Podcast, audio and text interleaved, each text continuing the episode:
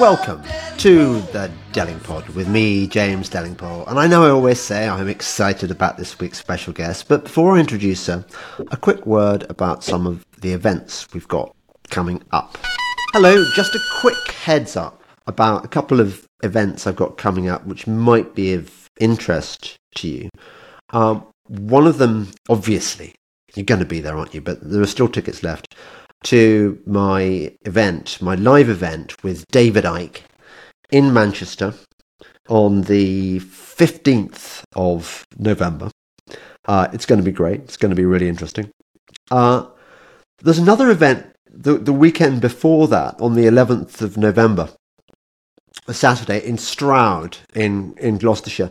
This is, it, it's called Net Zero, The Final Frontier, and there are various people talking. Um, I'm going to be giving a very punchy talk on something I don't normally go into uh, these days because I've, I've I've kind of had enough of it, but the whole climate change agenda and what absolute bollocks it is. So if you want to hear me talking about that, it's probably worth coming down to Stroud. I'll put the details below. And also there's an event with with Bob Bob Moran. Uh, Bob the Cartoonist, as I call him, which I think is going to be great. I'm going to be going on on, on the, the weekend where it's happening, on the, the weekend of the the fifth. Hang on, let me have a look at my fifth of November. Um, it's going to be on the the fourth and the fifth of November at the Bloomsbury theater. I'm going to put the details below as well because um, Bob needs support. Thank you very much. Enjoy the rest of the podcast. And of, also, of course, do please support my sponsors. Um, by helping them, you're helping me, and you're helping them, and you're helping the cause, and it's all good. Thanks. Welcome to the Dellingpod, Katherine Watt.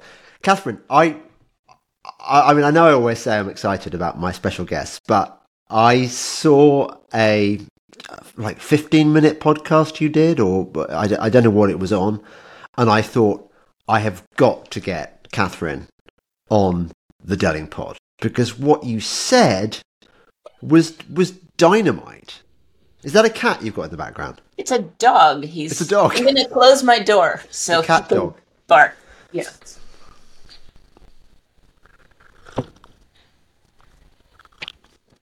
Sorry.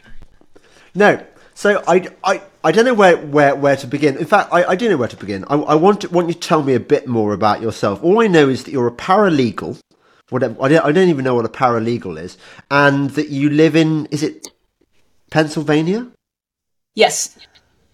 Tell me more. Tell me about yourself. Tell me about, about your story. Okay.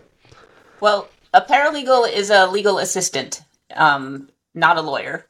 It's right. A person who works for lawyers, and you're trained to do all of the same stuff, um, legal research, legal writing, looking at um, case information as it comes in, and then trying to come up with legal strategies. You cannot sign documents, right, and you cannot appear in court on behalf of clients. Um, so I have been very lucky since I got my paralegal certificate in two thousand three to work for lawyers who let me do almost everything. They let me, like, have a lot of input into legal strategy and write briefs and write complaints and write discovery questions and everything. Um, so that's that's what a paralegal is. Um, right. The vibe the vibe I got from your the information in uh, you provided in that, that podcast I saw was that you are exactly the sort of person that the legal the legal fraternity does not want uh, among them, because basically you're doing the stuff that all lawyers should do and almost none of them do, because basically they're in on the, they're part of the matrix, they're corrupt, they just won't ask the tough questions that need to be answered. And you, it seems to me, have used your special powers for good rather than evil. Is that a fair assessment? That's a fair assessment. They are not interested in working with me. Um, no. Yeah. No. Okay, so you're a paralegal and you're in Pennsylvania. Um, how did you come to acquire the extraordinary information that you're about to divulge? I the story that was being told did not make sense to me. Like, for everybody. About what? About what? The story about, about what? About COVID. About COVID and about, especially about the vaccines, the, the products called vaccines. Um, I, I, at the beginning of twenty twenty, I didn't have any of this information. I had no background in um, vaccine hesitancy or reluctance or whatever they want to call it. Um, and I had no information about public health emergencies either. And so as it came out, I was just listening to what people were saying, and I can look back now and say I fell for it or whatever, but I was, I was just trying to understand what was happening. And it was sort of plausible till about March when the lockdowns came. And then I also have a background in peak oil research. Um, okay. Yeah. That was no- another scam. Another scam, which I believed because I was thinking about this today. It makes logical sense if you accept the underlying premises, but if you learn to not accept the underlying premises, then the logical sense after that doesn't matter. And it's kind of similar to all of these other scams that I now see as scams that I did not see as scams before.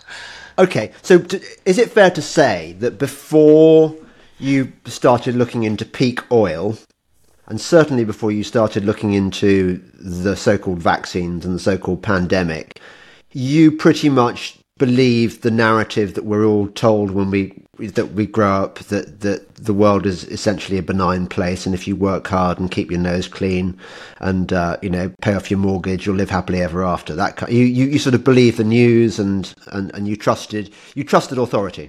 No, that's ah. not fair to say. I, I started not trusting authority very young. And I, I actually listened to part of your podcast with Miriam Finch. Yep. And you got into that with her too. People who have already had the experience of being, having their trust in authority betrayed at some point along the line by somebody who was very close to them were primed to understand what was happening here in a way that people who have not had that experience were not ready to hear it.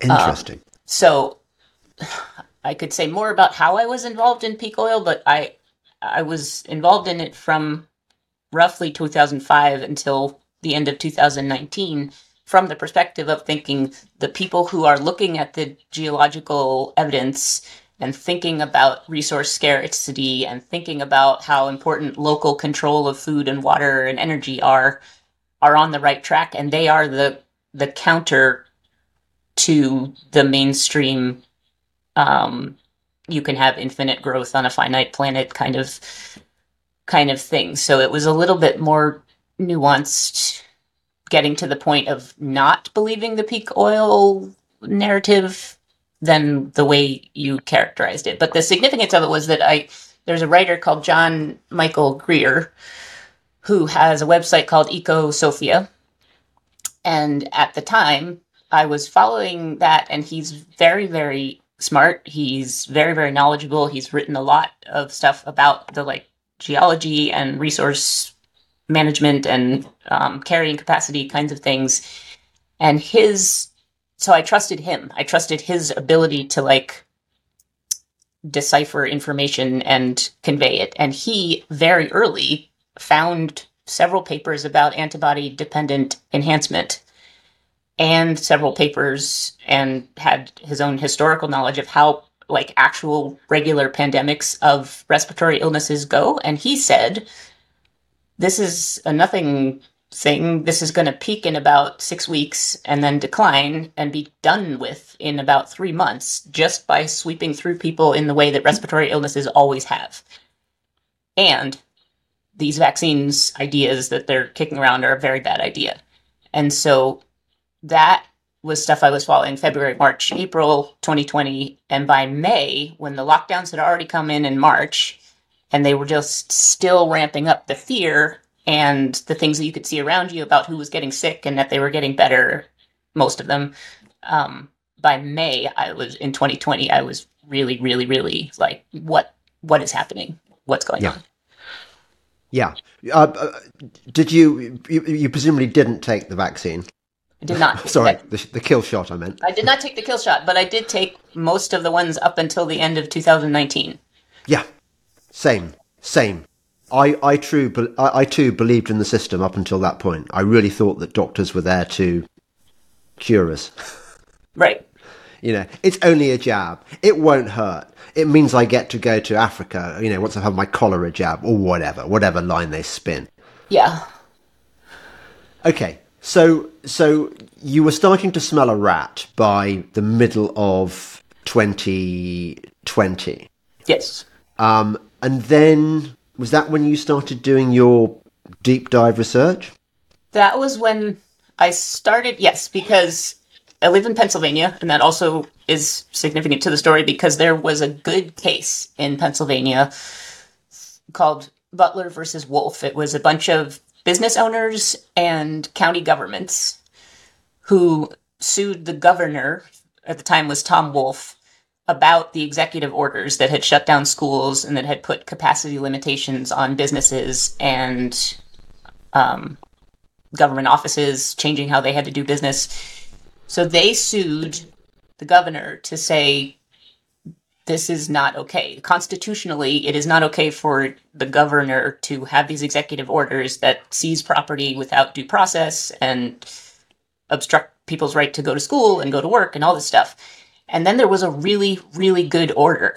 A, a federal judge in September twenty twenty, so like three months later, agreed with the plaintiffs, the business owners and the county, and said, sure, there's an emergency, but the Constitution is strong enough to withstand an emergency, and people still have all of these constitutional rights, civil liberties. And so you must, I, I the judge, was saying, am um, halting these executive orders and taking them off the table. And I thought, hooray. And then yeah. three weeks later, the Third Circuit Court of Appeals, which is the level above him, reversed his order and left all of the executive orders in play.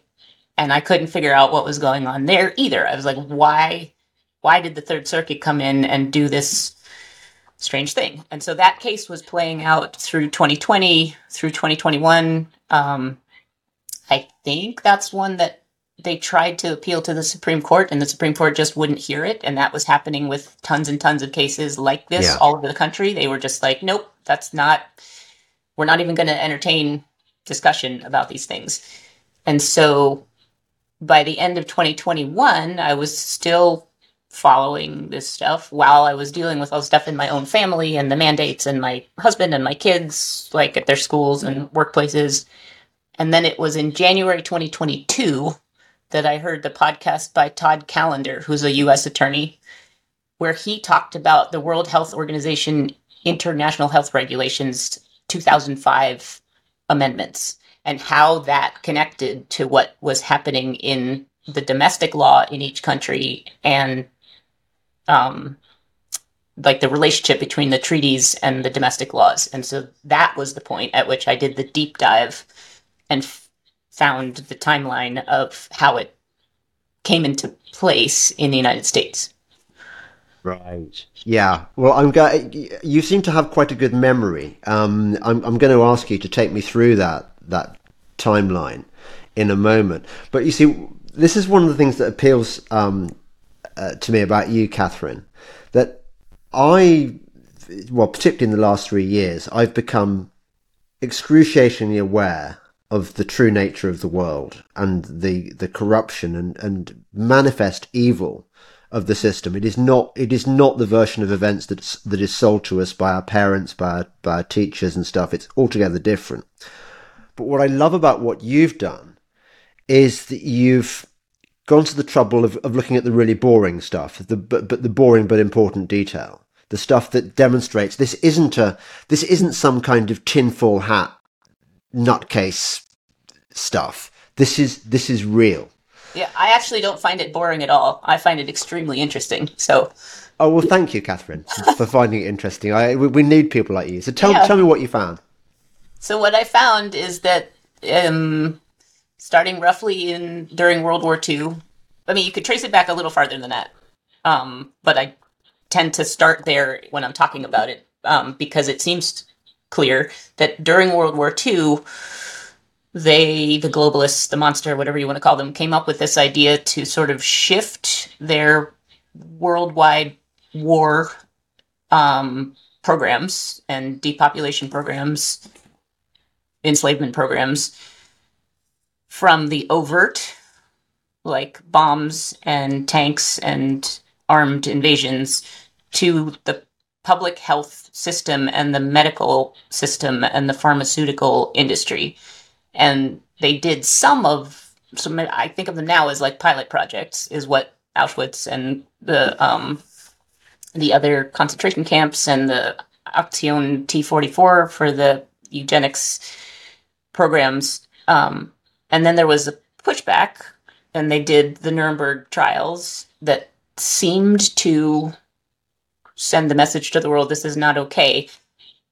But at the same time, they were just embedding those programs more covertly into the laws and the public health programs, especially in the United States. That's the one I know the best because that's where I live. But I think I think it's happened in countries all over the world, and you can probably track the laws back to the mid forties in most countries as well.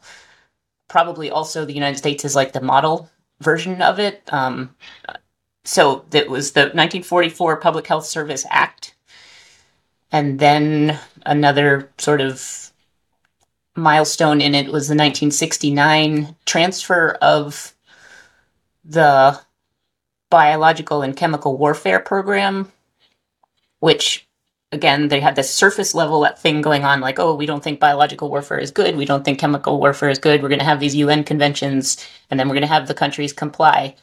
But they just moved it over gradually into the public health program, and they called what had previously been the biological and chemical weapons stockpiles and production systems the Strategic National Stockpile for Pharmaceutical Manufacturing and Pharmaceutical Storage and Pharmaceutical dis- um, Deployment. Or distribution systems. Well, so so that so they, they conflated very obvious bioweapons with pharmaceutical products, you know, with with a kind of a, a stroke of a pen. Pretty much, yeah. That's right. And and nobody noticed this at the time? I don't know who noticed it, and I think they were really good at reframing, and like they, they are very good at presenting the argument that there are these terrible threats, there are these terrible communicable diseases, there are these terrible people who might come up with chemical and biological weapons, and we need to have these things as defensive um, prophylactics or treatments in case these terrible things actually happen, when in fact those are pretextual. Like, they're just making weapons, but to get people on board, they say it's defensive and that you will take them to protect yourself from this external invisible threat. Yes, but but uh, I think you said before, they cannot but be offensive weapons by nature. They are not defensive, right? Because of the complexity of the human body, because of the like, because of all of the things about how um, chemical and biological things interact with living organisms and the uniqueness, and mostly the complexity. The fact that the human body is understood to some level by thousands of years of doctors and people trying to understand how it works, but we don't understand it in like any sort of complete way as far as all of the ways that the systems interact with each other and the signaling pathways and everything. Yeah, yeah, I can, I, I, I can see that. So, um, okay, so in the in the nineteen sixties, they yeah. they passed the, the, this legislation turning bioweapons into, into pharmaceutical products. What what was the next stage? So the next milestone was nineteen eighty-three. Um, they added the Public Health Emergencies section to the Public Health Service Act. And then in nineteen eighty-six was when they did the National Vaccine Program and the National or the Vaccine Injury Compensation Program. And that was where they first separated out the pharmaceutical industry from most other industries as far as you don't have any product liability anymore. For the products that you put into people's bodies, they cannot sue you, the pharmaceutical company. They can only go through this vaccine injury compensation program, which is very um, small. It's controlled directly by the federal government, and the standards for getting compensation and proving causality between a vaccine and an injury is incredibly high. So very few people get money out of that system. And that later became the model for the Countermeasures Injury Compensation Program, which is where they're channeling all of the injured people from these products. Okay. And what, sorry, what was the, the, the legislation you mentioned before, the year before that? The nineteen eighty-three one was the Public mm. Health Emergencies Program. And that what, was the what? one where they added public health emergencies to the collection of things like wars and like natural disasters, that you could suspend other legal frameworks like the Constitution, like the criminal code, um, because the, the federal executive branch says, emergency, we have to consolidate all of the power into the executive branch. Right. And, and, and who gets to decide what constitutes an American, uh, sorry, a medical emergency that triggers that legislation? Um, the way the law is written, it's entirely in the hands of the Health and Human Services Secretary or the, the Homeland Security Secretary or the Defense Secretary. There's actually four, there's four starting points that they can do that all converge on this same public health emergency. And in the case of COVID, the person who did it was the H H S Secretary. Right. So basically, if you've got a placeman in the in the, the relevant position, yes, you, that gives you, or gives the U S government carte blanche to treat mm-hmm. the country as if it, it, it is in a state of war, and it can do anything it likes. Correct. And this, I don't think they had this in place in nineteen eighty-three, but that, that, that public health emergencies framework they have built up piece by piece over the last, what would that be, forty years. Um, and at some point they put in how the H H S secretary can do it, the fact that Congress has no oversight over it once it's happened, the fact that the federal judiciary has no right to review or nullify or void any of the information that the H H S secretary says is relevant. So they knocked out Congress, they knocked out the federal judici- judiciary, and they also said that these declarations by the H H S secretary preempt anything that a state government or a tribal government might want to do differently within their political jurisdictions. And so all three, those are the three main mechanisms by which anybody could theoretically go and say, look, what the H H S secretary is saying is not true. This evidence is bad. We have other evidence. This, the, le- the law, the legal argument they're making is bad. All of those were knocked out preemptively by an act of Congress. Whoa. That, that is extraordinary. Yes, it I is. bet, I'll bet. Catherine, if you ask most Americans about what makes their country so special, mm. they would say, well, we've got all these checks and balances and the founding yep. fathers and the Constitution, states' rights, they'd go. Isn't mm-hmm. it marvellous that we can... Federalism. You know, they would talk about federalism. Yeah, they would. Yeah. So, okay, given that that is so, and given that there are supposedly these, these people, well, you know, you are a nation of lawyers, let's face it. Given that every other person in America is a lawyer, pretty much, um, and, and, and, and given that the people who care about the Constitution and care about states' rights and stuff, how come nobody in, in the nineteen eighties looked at this legislation and said, hang on a second, this is a recipe for totalitarianism? Um, that's a good question. And it has to do with what I said before about they were properly primed to be terrified and to think that this is a good circumstance under which to throw all of that out. Um, probably, right, because more disease, like... like because, yes, the, the, exactly. Um, probably bribery and blackmail and extortion play a pretty big role. Profiteering plays a pretty big role. One of the... In the mid two thousands, a lot of the pieces came in, especially one called the Project BioShield Act, and that was the one where they... They put most of the emergency use authorization stuff into place with that law.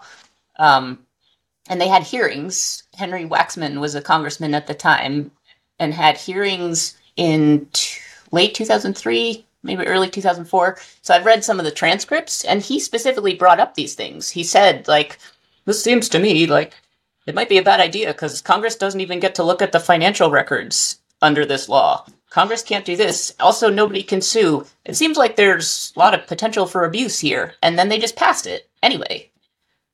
Um, and some of it is because of when they did it. Like, they did a lot of these things during the week be- between Christmas and New Year's. Oh. Um, yeah. When nobody's... Like the Federal Reserve. The, the, yes. the founding at the Federal Reserve. Yes. And so... And they tagged it on to other other bills. Like the... I'm going to get this. The PrEP Act is the other the other main one from the mid two thousands. Um, and that one was the last fourteen pages of a supplemental appropriations bill related to the Department of Defense and Hurricane Katrina. And so it was stuff that they had had written long beforehand. Yeah. And then they found this, like, Hurricane Katrina, that was in two thousand five. Oh, we need to give extra money, blah, blah, blah. And so they just tacked it on. And it got passed on, like, a December thirty-first, two thousand four, or something like that. I might okay. have the date wrong, but it was, it was like New Year's Eve, pretty much. And just remind me again what the legislation in nineteen eighty-six was. nineteen eighty-six was the Vaccine Injury Compensation Program right. and the National yeah, yeah. Vaccine Program. Yeah, yeah. And, and presumably there are lots and lots of vaccine injured in the U S right now who are not getting compensation because of the strictures of that, because of the... It, it it has been so arranged that that, that they won't get yeah. payouts. Yeah, it's a tiny, like, it's a special master program, which I, I don't even know that much about how special master programs work, but it's outside the regular civil court. Um, there are only certain lawyers who are allowed to appear there. There's only certain types of evidence that are heard there. It's not as public as a theoretical civil trial um, process would be. So yes, it's it's extremely narrow. Um, but, as who can who can get compensated, and that the amounts of compensation are tiny. So I'm going to ask you the same question because, like, okay, eighty-six, you would have had. Did you have the thalidomide problem in America? We the, did. Yeah. Yeah. Yeah. Okay. So everyone knew, but everyone of our generation knows about thalidomide. Um, everyone in the nineteen in, in the nineteen eighties would have known about this. They they wouldn't have been thinking that pharmaceutical companies were these um, unmixed blessings. They would have, they would have recognised that that, that that they could get it wrong. So again, how? Surely there should have been more scrutiny to legislation which gave pharmaceutical companies carte blanche to produce these experimental treatments and not and not face any consequences if they got it wrong. Yeah, I mean, I've... There is the regular stuff about profiteering and stuff. There is the stuff about telling people this other thing is more scary. And so we need these products to respond to this other thing that's more scary. And the way that they put it then was, if you don't give the pharmaceutical companies the liability exemption, there's not enough profit in it for them to do the R and D, which they didn't actually end up doing most of that, as we now know. Um, but the argument was, we have to take that um, obstacle out of their way so that they will produce these things, and we, the government, will promote them and require them on the childhood schedule and get people doing it. I mean, now, looking back, you can tell that what it was was just a covert way of injecting people with poison over a long period of time. So that's what they were really doing. And some of the people who were writing these laws knew that, and some of them didn't. And the ones who didn't found it plausible that yeah. you needed to incentivize the companies to do this by telling them you're not going to have to face any consequences if your product injures or kills people, because the people who knew that that was the purpose of it knew that that was going to happen and wanted to, like, make this shield. Yeah, they're really, I mean, I suppose they've got so much money, they can buy the most devious devious lawyers and P R people to... to and politicians. And po- yeah. politicians, yeah. yeah. Okay, so that was the one in eighty-six. And then what's the next legislation that... So then there was the, the Patriot Act, the Homeland Security Act. nine eleven was, I can now look back and see, like, nine eleven, setting aside the, the planes... There was the anthrax attacks on Congress, and those were mostly sent to Congress members and to the media. because that was a pretextual terror campaign to drive this next sequence of congressional laws that came in two thousand, two thousand one, right on up to now. Um, and so the ones I talked about already are Project BioShield Act in two thousand four and the PrEP Act in two thousand five. Um, and then at my the, the website, I have the timeline with many, many more of them, but they're all um, reinforcements or expansions of those two programs, the Public Health Emergencies Act and the, originally they called it the Expanded Access to Unapproved Drugs. That was in the late nineties. And then that's the that's the foundational one on which the emergency use authorization system was built. So it's those two. Um, forty-two U S C two forty-seven D is the public health emergencies one, and twenty-one U S C three sixty B B B is the expanded access to unapproved drugs, which is basically just expanded deployment of prohibited bioweapons renamed so that people would think it was not a war crime. This stuff, it sounds so crazy. I know, it does. Every it, time, like, I'm not, I'm past the point of thinking it's crazy anymore, but for, like, the first whole year, I would be, like, reading this stuff and being like, oh, that's what that, no, that can't be what that means. No, that is what that means. Like, you, your own mind says, this is too crazy to believe. And then you keep going, and then you look around at what's happening, and, like, they did do mask mandates. They did do vaccine mandates. They did all this stuff. That is what these laws enable. And so it comes together between what you can see in the world and what you can see in the laws. And after quite a long time of struggling with it, you're like, okay, yeah, that is what it is. Yes. Um, you mentioned that um, in your other, other podcast that when people tried suing Pfizer, Pfizer came back with the no. We're we're, we're legit. You you we're, we're bulletproof because of uh, of this legislation. Can you tell me take me through that a bit? Um. Yeah. That's Brooke Jackson's case. I there's there's a third piece that I did not talk about so much called the Other Transactions Authority that has to do with the the financial side, the how the contracts are written outside of the normal Um, federal contracting provisions. And so the three pieces that came into play in Brooke Jackson's case against Ventavia, which was a subcontractor. She, Brooke Jackson was, was the whistleblower, wasn't Brooke she? Jackson, yes, she's a clinical trials manager who got hired by Ventavia, a subcontractor to Pfizer, to manage three clinical trial sites in Texas. And she got hired in, I think, late August of twenty twenty. So this was during Operation Warp Speed. Um, And she was only there for about three weeks before, like immediately when she got there, she noticed that all kinds of things were wrong. She she knew what a clinical trial was supposed to look like, and she knew that what she was seeing there was absolutely not what a clinical trial should look like. Safety problems, recording problems, everything. So she went to her immediate bosses at Ventavia, and she said, hey, I'm a clinical trials manager. This is not right. We got to fix this stuff. And they said, blah, blah, blah, nothing. Then she went to Pfizer, I think, or the Ventavia people, or what reported Pfizer, and Pfizer is like, no, no, it's okay. So then she did an anonymous, um, so-called anonymous hotline call or email to the F D A on September twenty-fifth, I think. I could have the date wrong, but it's twenty-fourth or twenty-fifth. And she was fired six hours later because someone at F D A immediately called Pfizer, who immediately called F- or, uh, Ventavia and said, get this woman off of your staff. Um. So she went to the Department of Justice with her evidence and an attorney, like she had a private attorney, I think, who helped her like try to negotiate on her way to the Department of Justice. And they notified the Department of Defense in December of twenty twenty, just as the products were being rolled out. There's a letter that she sent to the Department of Defense that said, hey, this product that you're buying has not gone through any of the clinical trials things it's supposed to go through. It's not safe. We, there's no way to know if it's effective.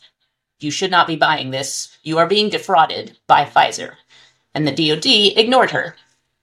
So then she filed her False Claims Act case in January twenty twenty-one under a law that is about defrauding the U S government, through which somebody who works at a company and sees the fraud can go to the government and say, look, this company is like scamming you. You can't buy their stuff. The Department of Justice sat on it for an entire year and told her, they gagged her. They said, you can't talk about what you've seen. You can't warn people that this product is bad. And she actually, I have found out since, did, thought that it was specific to Pfizer. She didn't think that it was as big as she now knows that it is. Um, and so in January twenty twenty-two, yes, losing my dates, the U S government finally said to the judge, mm, we've looked at this stuff. We don't think there's a case here. We're not going to investigate further. We're not going to prosecute Pfizer. And at that point, she had the option under the False Claims Act to take on the case herself uh, with a private attorney, which she did. And that was when she hired um, Robert Barnes to be her attorney. So they refiled in February twenty twenty-two.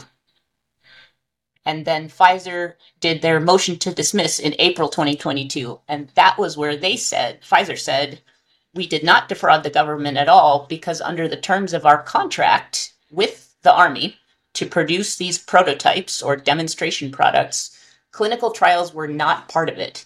They were not required to be part of it. We didn't have to demonstrate anything about the product to get payment from the Army for making these products and distributing them. So we can't have defrauded anybody because we were never required to do anything in compliance with any regulations about clinical trials or about product safety. And they, they put that in their motion to dismiss in April twenty twenty-two.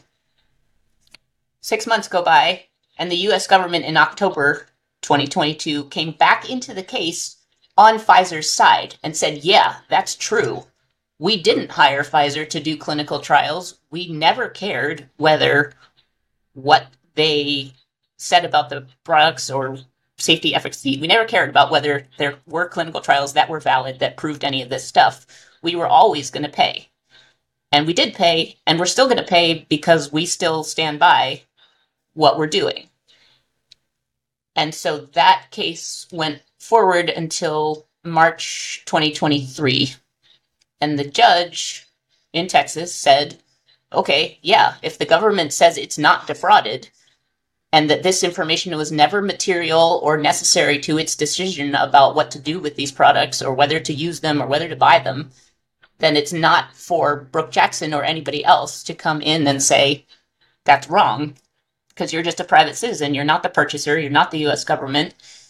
You, you are irrelevant to this whole story. And so, yeah, that's where it was at the, by the end of March twenty twenty-three. She has since filed a second amended complaint. Um, but the, her attorneys did not add any of the material that I have been talking about, and Sasha Latikova has been talking about for the last year and a half. They continued with the same argument and just tried to make it slightly expanded. So my guess, my speculation is that the judge is going to say, no, you've already tried this argument, and I've already said, if the government is not unhappy with what it's bought and doesn't believe it's been defrauded, then this private citizen has no standing and no fraud has occurred. That is... It's the kind of story which, if newspapers did their job, would be huge. Sure would, but, yeah. Because it, it essentially, it, it actually admits that you have the U S government admitting in court or admitting to a court mm-hmm. that these injections, which are supposedly vaccines, are no such thing. They are a bioweapon and that they are governed by regulations made with the military industrial complex, not it's got nothing to do with medicine. Yeah. Um, tell me about, uh, I think it's time that we introduced the other angle that uh, you, you that shocked me, well, I, I kind of half knew it, about the kill box. Like and the about guy the, in the ladder behind your house. Uh, yes, I'm having my, yeah. Yeah. Having our windows done. Yes. Um, the, the the whole just, just big picture stuff.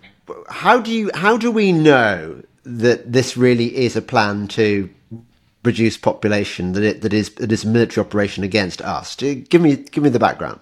The background there is goes back to the World Health Organization International Health Regulations of two thousand five, which went into effect in two thousand seven. Although, as I said before, like there were earlier versions of that, and it is now undergoing another round of amendments, which is something that James Roguski and Meryl Nass and a lot of people in that sphere talk about. Like they're tracking the amendments process. They've learned a lot about how the World Health Assembly works. But the the two thousand five ones, which went into effect in two thousand seven, were the ones that added requirements on member states to adopt and enforce their own communicable disease surveillance, quarantine laws, treatment development laws. Um, and so those are the things, and I, I say this in as much as I can, I think it's a two-way kind of a thing. Like it looks as though the World Health Organization is imposing these things on the United States in some ways, but also the United States is probably the the place where it starts as far as like the writing of these things and the pushing them through the World Health Organization. So it's it's like a, a feedback loop. Um, well, so we, this- we we know that the World Health Organization was essentially the creation of of J D Rockefeller's offspring. Yeah, and, and and it was never about health, right? Um, tell us, tell me a bit, tell me what you know about that. I don't know a whole lot about the specific Rockefeller Rockefeller piece. Um, the the part of it that I focus on is the legal the legal interconnections between the treaties and the treaty-like legal instruments, and the ratification or pseudo ratification. Sometimes what the U S Congress does to get Um, the United States to be a member state in things like the U N and the World Health Organization and other organizations is not the same as a ratification process. It's there. There's like subsets of legally binding international agreements that can, or they argue they can be done just by presidential signature. Um, so some of them are like that. And the the big picture part I have learned recently is um, because a reader pointed me to the work of a woman named Nicky Raapana, who actually died last year. Um, and her daughter is carrying on her work and publishes her, her books. But she, Nicky Raapana, between like nineteen ninety-nine and now, through the lens of things like the CAFTA agreements and NAFTA agreements and the World Trade Organization, identified this whole other layer of something called communitarian law. Yeah. That my work sort of converges on the same conclusion, and I'm very glad that the reader pointed me to this because it's like, aha, another person like got to the exact same conclusion from a different path. Um, and she has a name for this this other system of law called communitarian law that comes down onto and then pushes aside constitutional law and criminal codes in countries for so long as they are participating member states in these global organizations like the U N and like the World Health Organization. And so the the participation as a member state obligates them to do these things in their domestic law. And that's what I've documented, that they that they did what they were supposed to do. They they passed the statutes, they passed the regulations to implement the things that are in these treaties as far as surveillance and quarantine and control of populations and killing of populations under public health pretexts. Right. I mean, it's, it is a big claim, isn't it? That, that this, this stuff is being done deliberately as an act of war against the people, people of the world by a kind of narrow, I call them the predator class. Um, how, how would you back that, that claim up? I back that claim up in the most parsimonious way I possibly can, which is that if it were not that, it would have stopped by now. It would have stopped at the point where Brooke Jackson said, these clinical trials are totally messed up. It would have stopped before that because it was already known that this particular product line, the mRNA lipid nanoparticle product line, had been looked at as a really good bioweapon platform. And it was already known from the studies from the late nineteen nineties on up, when they tried to use it on people who were in, like, very narrow, rare genetic diseases that, like, they were desperate, they were, knew they were going to die in, like, three months, and they would say, okay, fine, we're going to try this thing, and this thing would kill them faster. So the government already knew all of the stuff that we are now learning about the mRNA and D N A and lipid nanoparticles and that stuff before they did this, and had it ready to go anyway as the platform technology they were going to introduce through the disaster known as COVID nineteen, under the fog of people being terrified by this coronavirus um, outbreak. And so as people, like normal people who are not insane and not trying to kill everybody, looked at it from very early in twenty twenty, they're like, what is going on? Like like the person I was talking about, John John Michael Greer, was like, there's tons of stuff about antibody-dependent enhancement that you do, you can't vaccinate against a coronavirus or a flu or anything else because they mutate too quickly. And then your system is unprepared to deal with whatever the next thing is. So the fact that it was possible for normal people to go and look at scientific papers and look at history and look at all these other things and say, this doesn't make any sense, it shouldn't be done. And they were shut down, and they were suppressed, and this massive propaganda machinery came into place to control what could be said and what couldn't be said. That, to me, is the most efficient way to explain that it's intentional, that it was planned, that it's being coordinated, and also that it happened in the same way in all the countries around the world. Like, same way, same time, same words, same programs. I'm glad you said that, Catherine, because um, it reflects a, fr- a frustration I've long had about those, the, the, the, the COVID so-called years, where I very, very early on, sort of before before it became a sort of news story, I I bought into the idea that this was a genuine health threat. I thought that because I'd been, you know, looking at stuff coming out of China, and uh, I mean, I'm sure it was all kind of part of the psyop, but but but I, I believed it for a for a couple of weeks, and I was worried about it.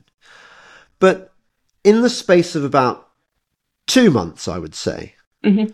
I spoke to enough people to form a completely different perspective on it. Right. I knew about A D E. Um, I I knew about the hydroxychloroquine and um, you know potential potentially effect, effective treatments, because I knew that hydroxychloroquine. I, I found a paper that hydroxychloroquine had been used successfully against SARS-C o V one, which which which which is which is quite similar. Right. So, and I'm not a I'm not a, a virologist. I'm not right. a one of these one of these ology names that sort of gives you sort of special privileges. Apparently, makes you an expert. I was just doing very rudimentary research, which anyone could have done. So I'm very unpersuaded by the people who say, well, the, the reason that the government's behaved, in, you know, the reason the government behaved in, behaved in the way it did, and the reason no politicians questioned it, it was because they were too trusting of the experts. They, they, but look, I'm, I'm not Mister Research. I'm not Mister Deep Dive.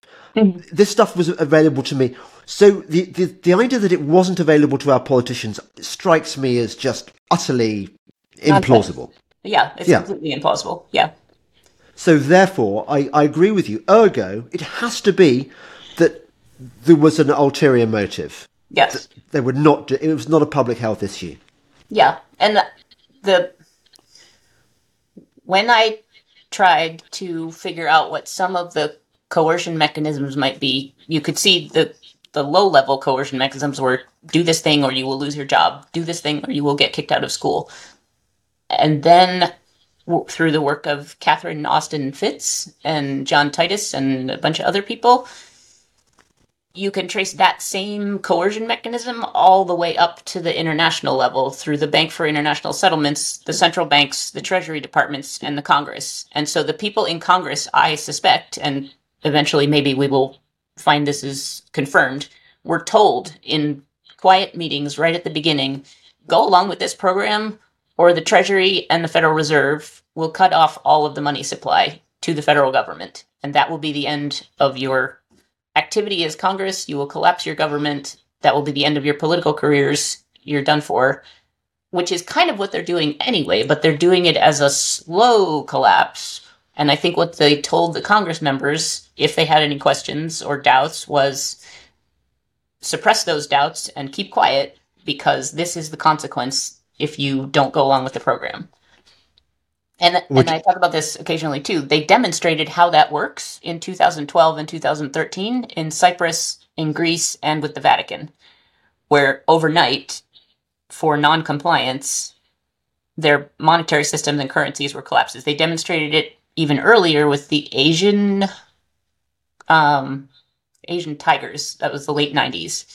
And there's another person who was, I think she's also passed away now, Joan Veon, V E O N, who has done a ton of work around how that that financial manipulation through led by the Bank for International Settlements, carried out at the nation-state level by the, the federal um, central banks, and imposed upon the Congress and the courts and the states, works. It's a dangerous occupation, this, isn't it, Catherine, for people who are researching this stuff? You haven't mentioned Rosa Croyer. Uh, if that's how you pronounce her name, she she also was. I was a fan of Nicky Raapana. I, I, I, I didn't realise that she she died. I what did she die of allegedly? I don't know, but the GoFundMe page for her daughter uses the word unexpectedly, and it was in the summer of twenty twenty-two. So, yeah, a, lo- a lot of unexpected deaths yeah. among people who research this kind of stuff. Um, yeah. Uh, do you get? Do you ever worry about that? I don't. They're, no, they're much happier to ignore me than do anything. Yeah, yeah. I, I, I, I get that feeling as well. I mean, obviously, I, it doesn't sort of bother me because I, I get to go to heaven early, um, which which would be great. You know, I get to become a, a an angel, and I and I probably I'll come back and, you know, join Saint Michael's Army and just sort of um, just. But yeah, um, it. Particularly in this area, I've noticed, though, it it, it really is. People who, people who, who've worked out the mechanisms. Rosa Croyer, yeah. Croyer, Croyer, sorry, poor, poor Rosa. I don't want to misrepresent her name. I don't know how to pronounce her name either. Nicky yeah. Raapana. It seems you need a kind of weird name to get to get in this game. And who was the other one you mentioned? Uh, well, Catherine Austin Fitz. No, no, she's, she's, she's still with us, happily. She's still with us. Uh, but also, let's not forget... Um, President Magufuli of, of Tanzania. Yes. And the two other African heads of state who, who died mysteriously yep. in that period. They're very good at sending signals that if you don't toe the line, you're going to, it's not going to yeah. turn out well for you. Yes, they are. Especially to the politicians and people like that. Like, um, yeah. Um, The Bank of International Settlements, is that is that the one with that en- enormously fat man, Augusto yeah. Carstens? Augustin Carstens, yep. Augustin Carstens, yeah. So tell me about them. What what what are, are they? The, they they the the top the, I, the big cheese? I think, I think they're the top. I think he's the administrators. There are the the frontmen for the top. The owners, uh, whose names are generally not known, and I don't put any effort into trying to find their names. Um. Are the ones driving the project through the mechanisms that they have built through the Bank for International Settlements and the treaties and international conventions that control participation in the Bank for International Settlements. I, I tend not to put a lot of effort into the names and the other identifying features of the people who own the central banks and the B I S because... I don't think they are gettable, and I do think that their next level down is gettable. Like, I think people like the administrators and cabinet secretaries in the United States who are carrying out the orders are the ones who are visible. Their names are on the orders that have been signed. They're, they go into offices and present themselves as being representatives of the U S government. Um, Congress members, I think, are gettable. Um, and so I think that's a more useful place to put time and energy, and so that's where I put it. But I think you say treason. Forgettable. The crime, the crime category that is being committed is treason, and yeah. so that's what I'm focused on. I, I, I agree with you um, that there's probably, in my limited expertise, uh, a, a case, a, a strong case against them. But the question is, given that your legal system, I mean, you, you, you saw as the, as the, as the Third Circuit, was, was it Third Circuit, you say? Third? All the circuits are doing the same basic thing. But yeah, the one in Pennsylvania is the Third Circuit that, that yeah. came in. So, and yeah. But see, see there, you, there you have a federal judge um, not getting the memo, doing the right yes, thing. Exactly. And it was too early in the process, I think. I think about him a lot. Like, wow, nobody told him. And so in September of twenty twenty, he was like, huh? And then they were like, no, no, come over here, read this memo. And he's like, oh, gotcha. So, so okay, so there are good guys, uh-huh. e- even among the lawyers. There are there are still some good guys, but they're not the ones that get promoted to the to no. the appeals courts. And you look at the Supreme Court. I mean, you know, you've got a, you've got. I think the head of the Supreme Court was a regular at Epstein Island. Um, Haven't so, heard that. Yeah. So, I suppose what I'm asking you is, how do you think in a corrupt system, how are you going to get recourse against even the people whose names you know? So, one of the things I found recently, or started thinking about recently more, is the Vienna Convention on the Law of Treaties, which is like the treaty that governs treaties. And it has provisions for getting out of treaties that have to do with, um, I'm going to lose, not remember. It's basically if, if circumstances change in such a fundamental way that it's not the same situation that it was when you signed the treaty, then you have grounds to withdraw from it. So I advocate with James Roguski and Meryl Nass and a bunch of other people, get out of the World Health Organization, get out of the U N, get out of the World Economic Forum, all of that. And on the other side, it's called federalism here in the United States. It's the tenth Amendment, so it's part of the Bill of Rights, that all the powers not specifically granted to the federal government under the Constitution are reserved to the states and to the people. And so there are lots of different organizations here who are trying to educate and encourage and embolden county level officials like sheriffs and county commissioners and state level officials like governors and state legislatures and state courts to really understand that what has been put in play is a constitutional crisis, not a public health crisis, and to re-look at everything that's happened from that constitutional crisis point of view and do the things that they can do, acting as if their constitutions are still um, operative and as if the U S Constitution is still the supreme law of the land, to say we're nullifying the effect of these laws in our state or in our county. We're avoiding these laws in our state or our county. We're passing new laws that say you can't do these things that the federal government is telling you to do. You can't do them in this county. You can't do them in this state. And so that's having some, that there is movement on that in is there? several states. Yeah. In um, Idaho, Florida, Um, South Carolina, Tennessee, there's there's movements and there's people who are bringing the lawmakers in each state and in each county up to speed and helping them to really grasp the the scale of what's going on. So the thing that's useful about federalism, and the, the Catholic term for it is subsidiarity, is um, it's the idea that you should not, you cannot morally have a higher level organization or institution carrying out functions that can be carried out by the lower level all the way down to the individual. If it, if an individual can be responsible for that thing themselves, then they should be responsible for that thing themselves. Um, is this sort of natural law? This is it, yeah, it's part of natural law and it's part of Catholic um, teaching pre-Vatican two. And so what I think is plausible and useful is to keep pushing those county and state level campaigns to set up these bulwarks or firewalls or whatever. Say, like, we're taking back this. We're saying for the purposes of public health emergencies, for the purposes of these products, the federal government has gone off the rails. And we can no longer morally defer to what they're doing because we have to protect the people who live within our po- political jurisdictions, our county, our state. And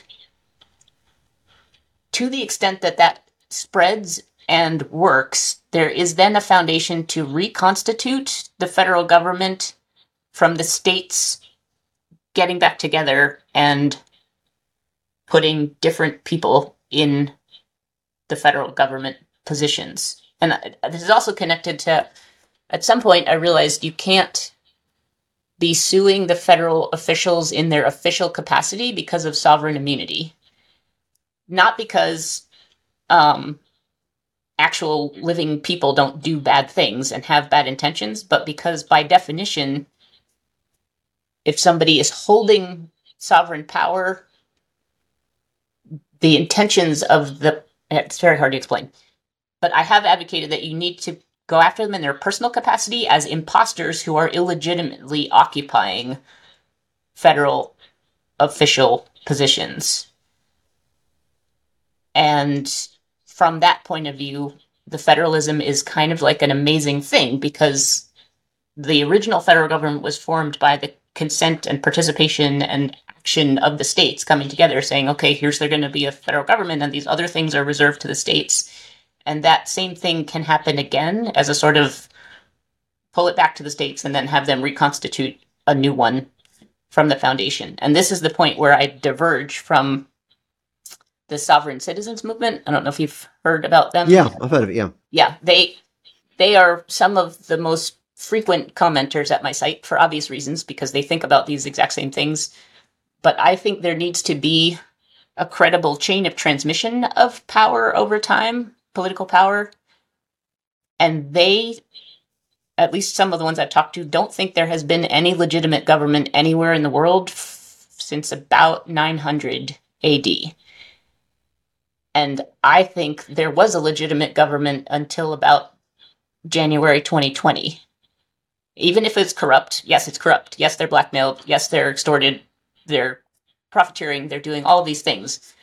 But the structure was okay until this public health emergency constitutional crisis thing slammed down. And four years of events is not too far to have it get pulled back to the states and the counties as they realize what's gone on, and then have the states and the counties refill those um, vacated offices later. And it, it also depends on saying the Constitution really has to stand how it is. Like, there are also people who are like, let's have a new constitutional convention. Let's start over. And I don't think that's a good idea either, because the same people who have manipulated this entire series of events going back to the nineteen forties are more than capable of manipulating a constitutional convention to say, yeah, we're just going to subordinate every... Everything in the United States is now under the United Nations. End of story. And that is not good. Yeah. Yeah. I, d- did I did I um, infer that you are a sort of pre-Vatican Two type Catholic yourself? Yes. Um, so give me your take on, your, your big picture take on, on what's going on. I mean, do you think, do you share my view that ultimately this is a spiritual war between good and evil? Absolutely. Uh, yeah. And if I had not come to that conclusion, I would have collapsed in a puddle on the floor in twenty twenty and been unable to do any of the stuff that I've done. I I, I clawed my way back, and God came to meet me in twenty twenty-one. And yeah, I that's why I've been able to like look at this stuff and really look at it and see what I'm seeing and talk about it. Because because it's, yeah. Because once you start drilling down, um, well, once you go down the rabbit hole, frankly, and you realize just how big this thing goes, mm-hmm. and how how long this has been going on, and the level of the corruption, and mm-hmm. the uh, and the depths of the evil, it, it can only be surely that that. As it says in, as Paul says in Corinthians, that the devil is the god of this world. I mean, he's he's calling the shots temporarily, I think. Yeah, prince of this world, yeah. Yes, that is my understanding of... Uh, there's a lot of good passages in C S Lewis that I like about, like, we're, we're Jesus Christ's, like, secret army in occupied territory. And yeah, it's occupied territory. It's not, like... And so... And he puts it in a passage about, like, going to church is like listening in on the secret wireless about what you're supposed to be doing as a member of this, like, resistance movement in occupied territory. And that's why they discourage you from going to church, because they don't want you to get the messages about how to be an effective form of resistance in enemy occupied territory. Well, yes. And whenever I have doubts about my own, uh, the grounds of, for my own faith, which is not that often, but one occasionally gets a bit of a sort of shake. Um, I look what the other side are doing, look what the enemy are doing. Yes, yeah. And seeing who it is that they worship.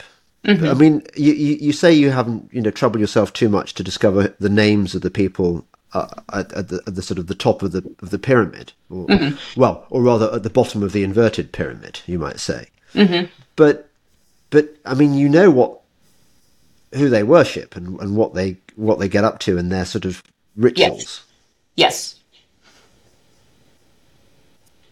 yes. But when we talk about this, stuff like this, sort of normal people think we're just crazies.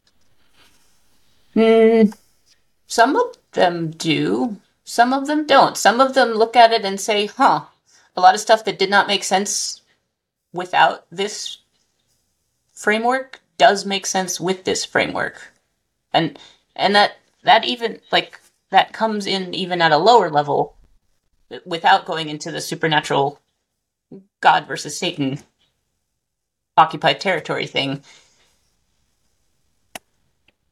There are many things that are not explained well by just saying Pfizer captured the F D A, or the F D A is incompetent, or there's profiteering going on and they just want to make a lot of money. And those things do make sense once you understand that Pfizer and the F D A and the U S military are all working together on this intentional killing program. That they don't talk about being an intentional killing program because they don't want people to know that it's an intentional killing program. Um, so I think I think there's a lot of people who are... Yes, there are people who listen to it and are like, you guys are nuts. But there are also a lot of people who think that the whole situation is nuts, and this helps make sense of it. Yeah. Yeah, it does. Why do you think they want to kill us? I... Well, one thing is they want souls to go to hell. On the lower, like, more, like...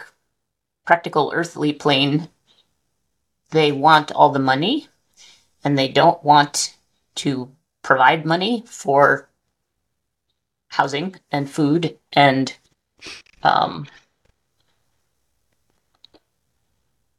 yeah it's it's weird. It's just very weird. Yeah.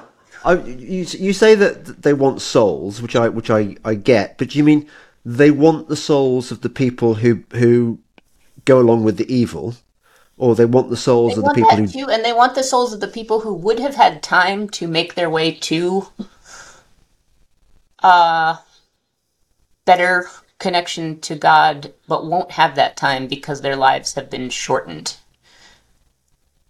Right, I think is some of it too.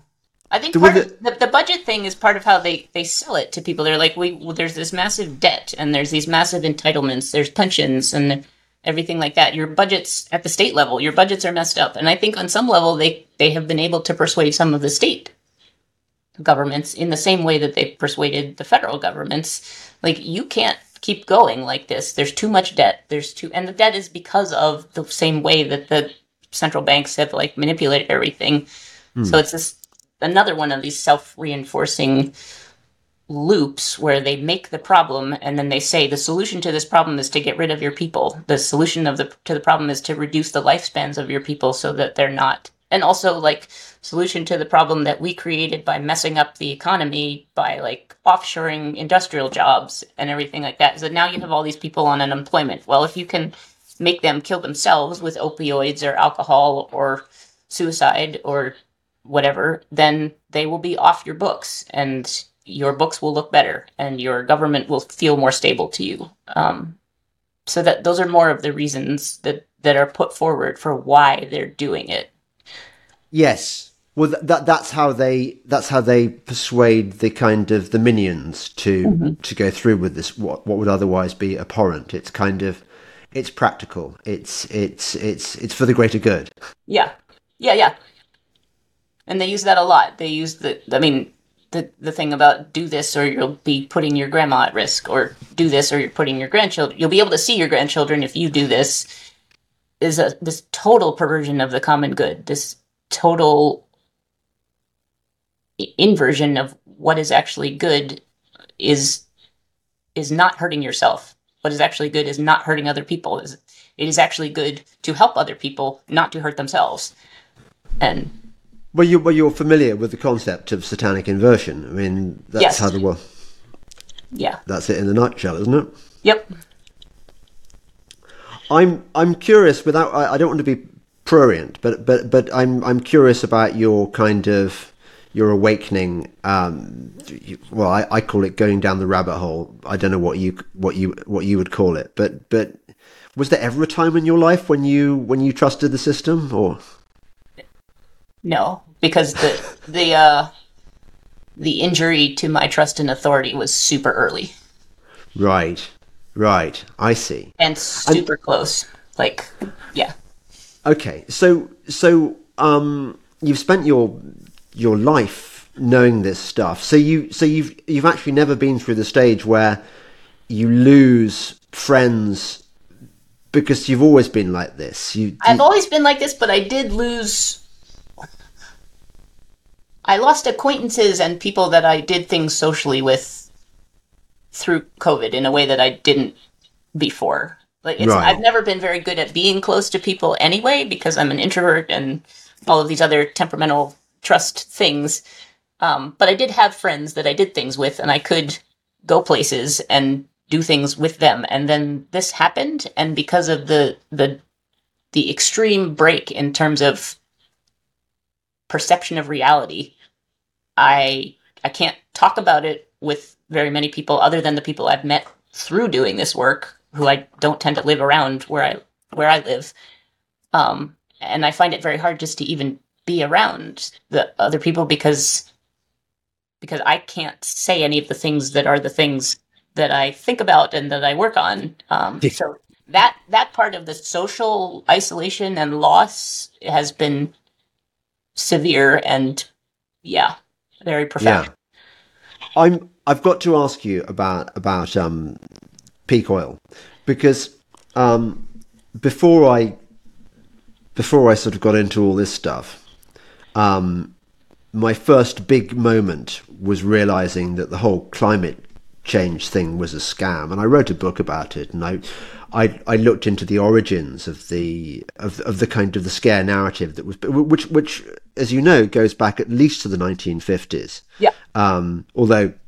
You could you, you could even argue that it goes back to the to the German Romantics, and it, and it goes back to people like Ernst Haeckel, and and the, the, they had they had wind farms, or wind towers as they were called, in Germany, in Nazi Germany. It, it, it, and, the, and there were the, the great blueprints for these enormous wind towers and and all the kind of. So so you, you, you see that the environmental movement goes back many many decades. And one of the things I looked at was um, uh, M. King Hubbard, yes, um, uh, who was behind peak oil. Uh, th- this idea that there are these these scarce resources, which when, unless we, it's sort of Malthusian. Yeah, and the limits to growth and the Club of Rome stuff. Yeah, yeah, yeah. What what do we know about that guy? He, I mean, apart from he's a charlatan. I, I don't know that much about that guy because my, my connection to the peak oil thing was that in two thousand five, I read Richard Heinberg's book, The Party's Over, Oil, War, and the Fate of Industrial Nations or something. Right. And I found it very plausible because I thought at the time, yes, geologists probably can measure how much oil there is and yeah. how much is left and how difficult it is to get it out and the energy return on energy invested.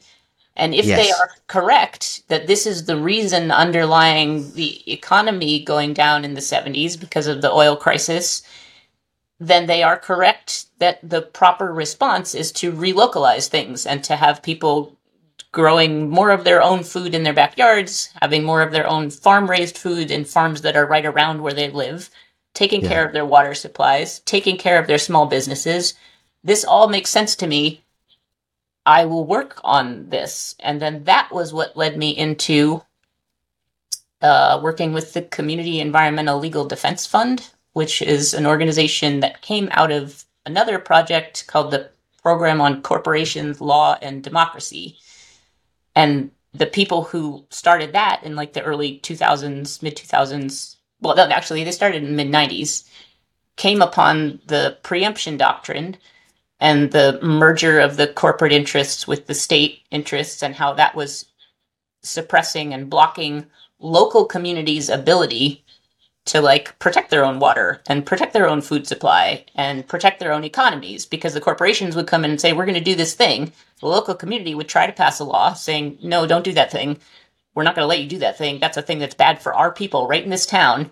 And then the state would come in and say, no, you're going to let them do that thing. They're the corporation. We're the state that like gives the corporate charters. And under that system, your local town has no say in this matter. So that was an organization that I was involved with from two thousand five for several years. And I worked on like local rights-based ordinances to try to preempt the preemption or block the preemption. Um, and it wasn't until the whole story collapsed around COVID and the, um, the vaccines and all of the data that had been presented as being true that I was like, this is not true. This is not true at all. What else is not true? And I know this is what a lot of people have gone through. So then I went back and I was like, okay, they could be totally lying about everything they say about the geology and the oil capacity. They could be lying about all kinds of other energy supplies, like all the things that people I, that I was around were like, it's a conspiracy theory that you could ever have something beyond oil that also provides energy but is not nuclear, whatever.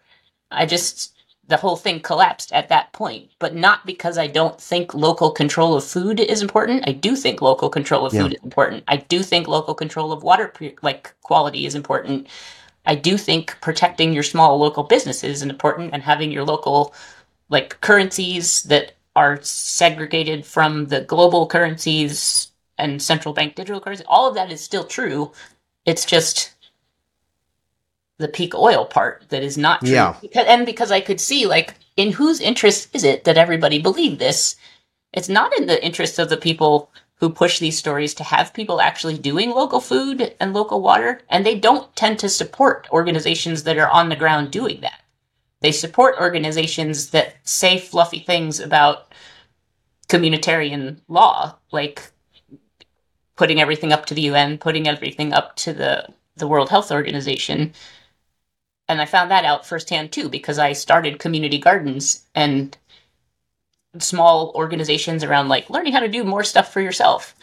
And those kinds of things did not get any, like, local, like, when there were grants available at the local level. My organizations that were doing these things did not get the money, but this other one that was about co-working and, like, we're going to have this space where everybody can come with their laptops and work. They got, like, huge amounts of free, like, commercial space to put in their thing that they didn't have to pay any rent on. And I looked at that, like, why? Why is that? They're not coming up with any way for people to, like, feed themselves in the event of a food shock or whatever. Um, so, yeah, that that's that's kind of the story of where the peak oil and I parted company. And did you um, come across the notion of abiotic oil? That it's not a fossil fuel at all, that it's abundant. I have heard the term, and I've looked at it super briefly, but yeah, I'm I'm pretty um pretty quick about trying to keep myself on the rabbit hole segment that I work on, because I know there are so many other rabbit holes, and I I think I'm better off sticking with the rabbit hole that I, I have started down. But I do know about some of the other ones, and that's one that I've heard of. Yeah. I think it's not even a fossil fuel, that that's just part of the myth. Mm-hmm. Because because people go, oh, if it comes from kind of fossilized trees, and there are only there are only so many fossilized trees, therefore it makes sense that it should be finite. Yeah. But if it's not, right, if, if that's not how it comes all the time, yeah, yeah, yeah. yeah. Well, um, so have you have you um has it has it has your work affected your em- employment, or I mean, have you suffered for your art? Uh, I have suffered emotionally. Um, yeah. I have suffered socially. I have not suffered financially. Um, Substack is a pretty amazing platform, actually. I was looking for a long time for some way, but I, I have no, no very good skills in business management or coming up with ways to make independent investigative reporting financially sustainable. And Substack, for so long as it's not co-opted by the people who would like to co-opt it, has been great. Um, I've actually got an income from Substack writing that I never had before. Well, that's great. Um, and I, I mean, I'm I'm probably pretty unemployable now as a paralegal and stuff, especially locally. Um, but I, I mean, I, I was doing a lot of independent contracting type work there anyway. I, the basic story is that I've never been uh, much of a money-making entity, and so it couldn't get a whole lot worse than than it was before, and it has gotten better. And my husband supports our family, so that's that's cool. Yeah, um, and he supports what I do. Like he he has never said to me, you know, it'd be much better if you stopped going down these rabbit holes and started going to like an office job. He's like, no, I think it's good what you do, and our family's doing fine. We have a roof over the head, so that's keep going. So. Um. I think you've done you've done great work, Catherine, uh, and it's been lovely, lovely talking to you. Uh, a, a quick final question: how many lawyers do you think can pass through the eye of a needle? I have no witty answer to that. I'm sorry. That's a good question, though. Well, I just it, it just seems to me I, I I've always I've always I, when I was a when I was a boy when I was about twelve, I had this idea that I I'd want to become a barrister. Mm-hmm. But then I also wanted to become a kind of a hero in the S A S and stuff, and I wanted to be an archaeologist. So it was one of a range of options. But as I've got older, I've looked at, I've looked at the legal profession and, and seen what it does to people. Yeah. And, and and what you've what you've been talking about today, and it seems to me that these people are amoral at, at well, best. The same thing I think happens to them in their legal training that happens to doctors in their medical training. That the, the training process itself is intended to separate them from their consciences and built to do that. And it's very effective at doing that. And that one of the things that's been odd that I'm gradually getting more comfortable with it. When I started doing it, I thought of myself as like, okay, pretend you're a paralegal for a lawyer who will be interested in this, because you will save them a lot of time. If you come up with all this information and compile it and make it understandable, then when a lawyer shows up or a group of lawyers that's like, huh, what's going on? It won't take them at all long to read this stuff and be like, oh, okay, and then carry on from there. And they have not showed up. They they are not interested. They many of them know about it. I talk to them, and they're just like, nope, not not going down that road. So, but it's going to affect them as well. It's going to affect their families. I know, and I think they've just decided, like, okay, well, we'll just make the best of it till it's over. I I don't know. I mean, some people have told me it's because they need to make a living, and I understand they need to, need to make a living. Like, I, I have the luxury of, I can do what I do because of the way my life is set up. Um, and if you have to earn a paycheck, then you have to do it. Some people have said it's because the commercial or corporate product liability approach, like big tobacco and like OxyContin, looks to them like the way that there's going to be a payoff. And this legal structure that I talk about is completely outside of that. It's it's a constitutional, um, like foundational legal challenge situation, constitutional crisis. It's not a product liability thing. So there is no like possibility of a settlement. And the other thing I've heard is lawyers have tried to go after the Department of Defense and the military industrial complex, and it never gets anywhere. So they're not going to try anymore. Um, and, and that goes back to what I was saying. Like, I think there is potential to have the, the momentum for the constitutional restoration come from the states and the counties through yeah. the federalist system more so than, but I think there's an important place for litigation because litigation is a communication tool also. It's a way to get information to judges, and it's a way to get information to the public that helps people understand this is a constitutional crisis, not a public health crisis. This is a war, not a like medicinal product campaign.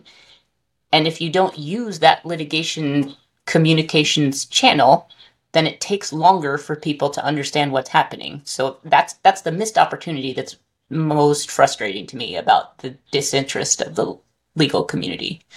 Yeah. Yeah. Well, um, I, I, I wish you all the best. I, it, it does sound like the way forward in my own country as well, the the local level, because yeah. the, the higher institutions are just damaged beyond repair. But I think Brexit is also a cool thing that you have going for you there. Well, we I think thought, about that a lot. Like you've not. We thought it's not really because because it's the same well, people. Yes. We, we we we never got Brexit um, in any okay. meaningful way, and okay. and because it, that by design, by yeah. design.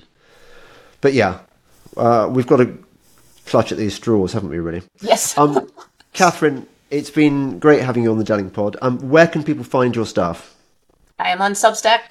Uh, it's called Bailiwick News, B A I L I W I C K News, N E W S dot Substack dot com. And I don't have really any other social media. I have I have a Rumble channel, K G Watt, but there's there's not even that much stuff there. So, right, um, okay.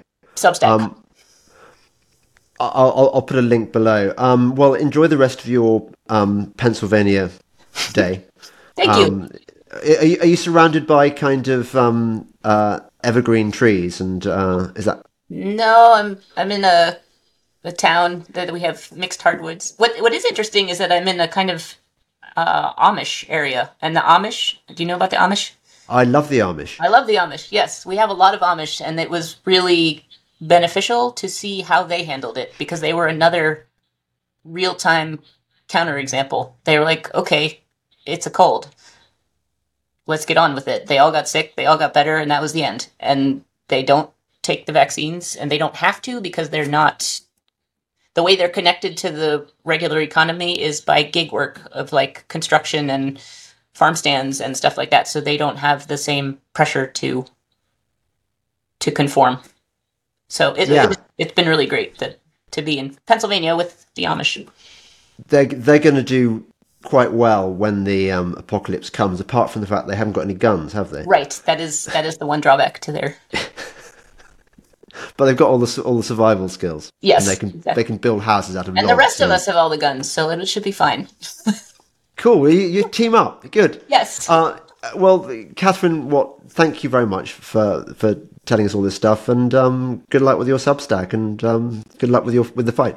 Thank you, thank you for inviting me. Good luck. Thanks to you. Thanks a lot. Okay, bye. Oh, bye. Oh, and uh, it only remains for me to thank my viewers and listeners. Um, please continue supporting me on Patreon, Subscribestar, Substack, um, locals, locals, or buy me a coffee. I, I really appreciate it. It's getting harder um, as as the, the powers that be mm-hmm. strengthen their grip on us. I, it's getting worse, isn't it? It is. They are coming after Substack. I can definitely see it. So. Oh, they're coming after us all in every which way. Yeah. Um, I don't know how much long we've got. No. Anyway, thanks. All right. Thank you. Dellingpole meets Icke in Manchester, November the fifteenth. You'll find the details below. I'm really looking forward to seeing you all there. November the fifteenth. Gonna be fun. Bye.